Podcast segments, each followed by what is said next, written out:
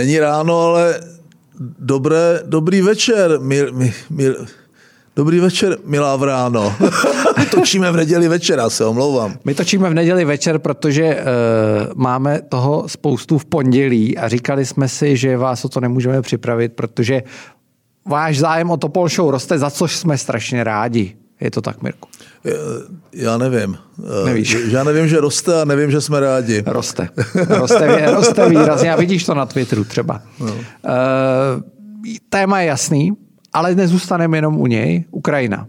Jak vidíš tu situaci teď?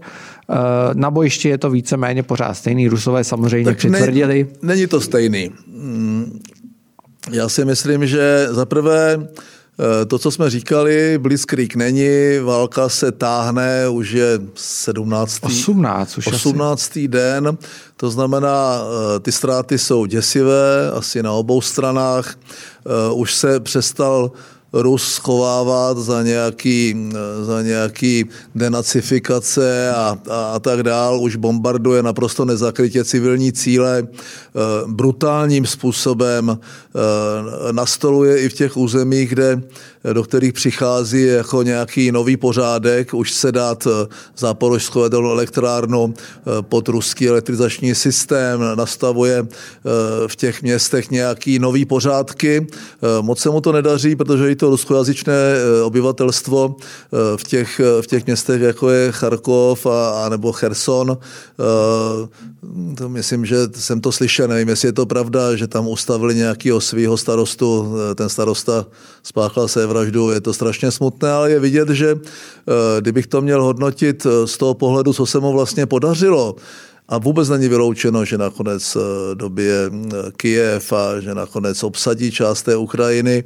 Nicméně to, co, to co, o co se snažili všichni ti Eh, vůdcové Ukrajiny eh, po tom rozdělení a po té, co odešli po rozpadu Sovětského svazu, tak se vytvořila ukrajinská státnost. Bez ohledu na to, jestli jsou ukrajinské nebo ruské národnosti, eh, musím říct, že to, to je velmi silné, takže se to bude velmi špatně případně okupovat, spravovat a podobně. Na bojišti evidentně se chystá útok na Kijev, Kijev se opevňuje, Eh, zhromažďuje zásoby. Ty zprávy jsou takové, že Eh, že to rámcově eh, zvládají Ukrajinci, eh, pochopili, že nemůžou počítat s žádnou bezletovou zónou.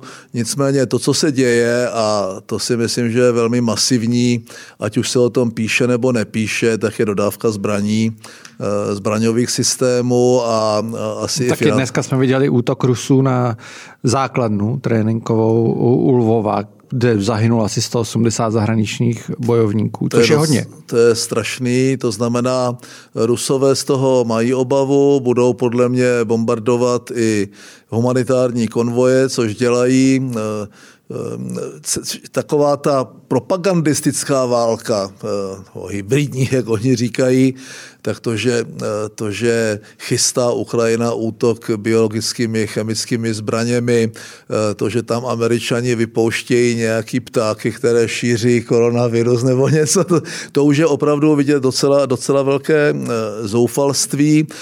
Já bych měl strach z toho, co řekl Lavrov, které ale zcela evidentně není muž z nejbližšího okruhu Vladimíra Vladimiroviče Putina. Lavrov říkal, že na Ukrajinu vlastně vlastně eh, nikdy, Ukrajinu nikdy nenapadli a že neplánují napadnout nikoho jiného. Ale to, bych, to Lavrov to bych, říká vždycky. A to ty ho znáš. Jako, to bych bral jako vždycky jako zprávu. To bych bral jako zprávu, že by se, že by se měly aktivizovat eh, eh, jednotky v Moldávii a v dalších zemích, protože zcela evidentně, zcela evidentně je to normální součást té šílené propagandy a e, to je asi, to zatím Ukrajinci zvládají dobře, ale e, není jasné, jak to dopadne. No, a... já ti do toho skočím. Já jsem, e, než jsem šel sem, ty jsi to asi nestihnul, protože jsi taky dojížděl na poslední chvíli, tak mě zaujalo a psalo se to všude po světě, že Ukrajinci i Rusové potvrdili, že se výrazně hnuli v těch rozhovorech a že by mohly být ukončený během dnů.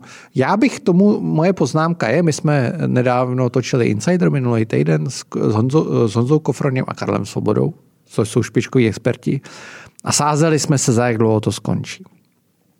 Já jsem typoval tři týdny, Honza typoval dva týdny, Kofroň, Karel myslím, že měsíc, Tomáš týdny.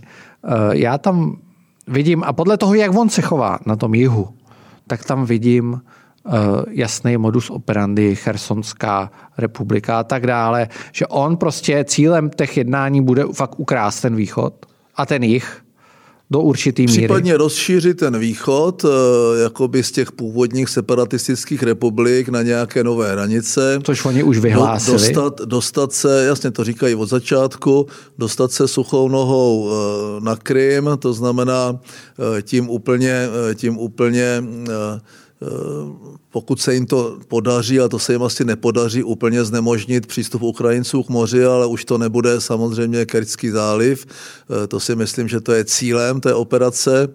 A eh, jako já to nevylučuju, ale pravdou je, že těch, těch rozhovorů se musí účastnit Ukrajinci a musí s tím Ukrajinci nakonec souhlasit.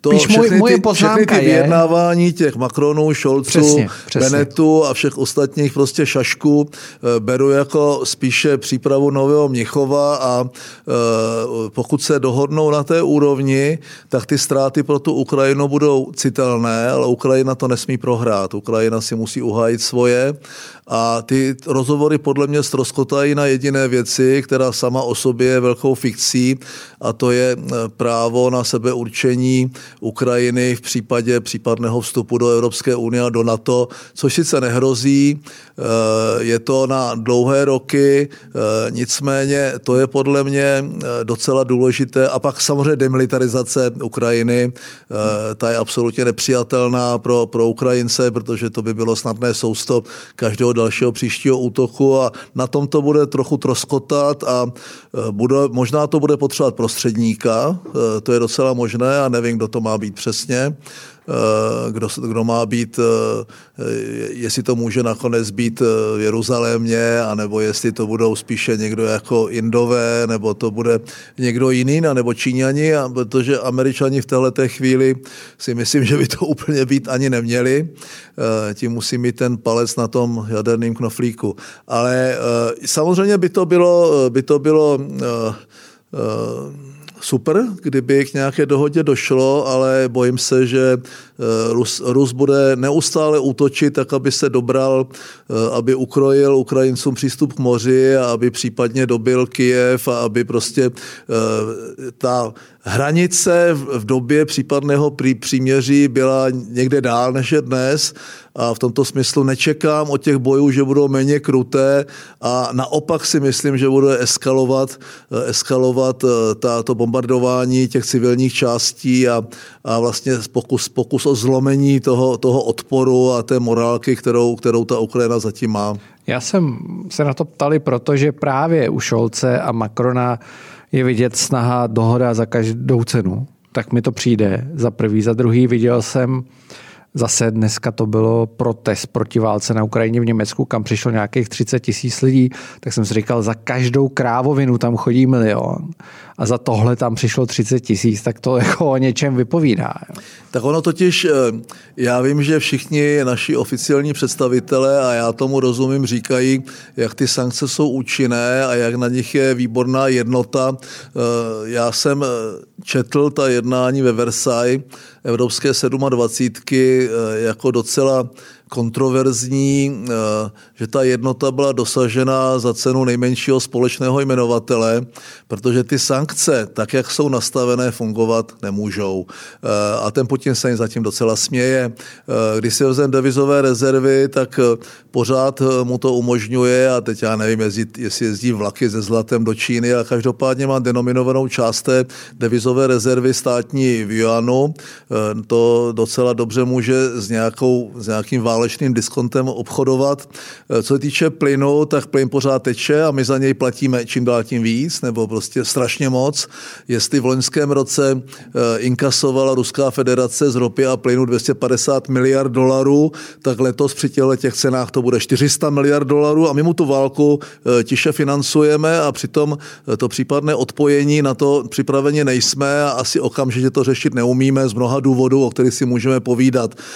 Takže mu normálně normálně on má zabřezen vůbec nejvyšší příjmy za poslední dva roky právě, právě z plynu a e, nevidím tam to embargo případné e, je neúčinné v tom smyslu, že ropu e, vesele kupují Indové, Číňani a někteří, nějaké, některé velké západo, západní petrolejářské firmy. Když, byl, když byla ropa 125 dolarů za barel, tak při odečtení nějakého válečného diskontu, třeba 20 dolarů, se dobírají tyto země vlastně k levnější ropě než všichni ostatní, takže to úplně nehrozí. A u toho plynu, eh, proto ten Scholz tak úporně eh, vyjednává a snaží se, se dostává do reputačního rizika, kdy je zcela evidentní, že to, že mu platíme Putinovi válku, je viditelné a už si to snad všimli i ti takzvaní obyčejní lidé. A on ale ví na druhé straně, že by okamžité odpojení od ruského plynu znamená pro německou ekonomiku poměrně velký zásah a v krátkodobě to nemá významné řešení, on by se dostal do velkého problému doma a to stejně i některé další země, včetně svým způsobem České republiky, která sice může brát z Německa, ale eh, je závislá vlastně na té solidaritě. Děkuji, že jste doposlouchali až sem. Zbytek Topol Show si můžete poslechnout buď pokud jste předplatitelé info.cz a nebo na platformě Gazetisto, kde si můžete celý podcast také předplatit. My jsme se s Mirkem bavili ještě o domácí politice, o Miroslavu Kalouskovi, bavili jsme se o volebních preferencích, o Andreji Babišovi, Alena Šilerová taky padla. Bavili jsme se o přístupu Čechů k uprchlíkům, co by se mělo dělat, co by se nemělo dělat, jak by se mělo přistupovat ke kriminalitě a řešili jsme spoustu dalších věcí. Takže vám děkujeme za podporu a užijte si poslech. Díky.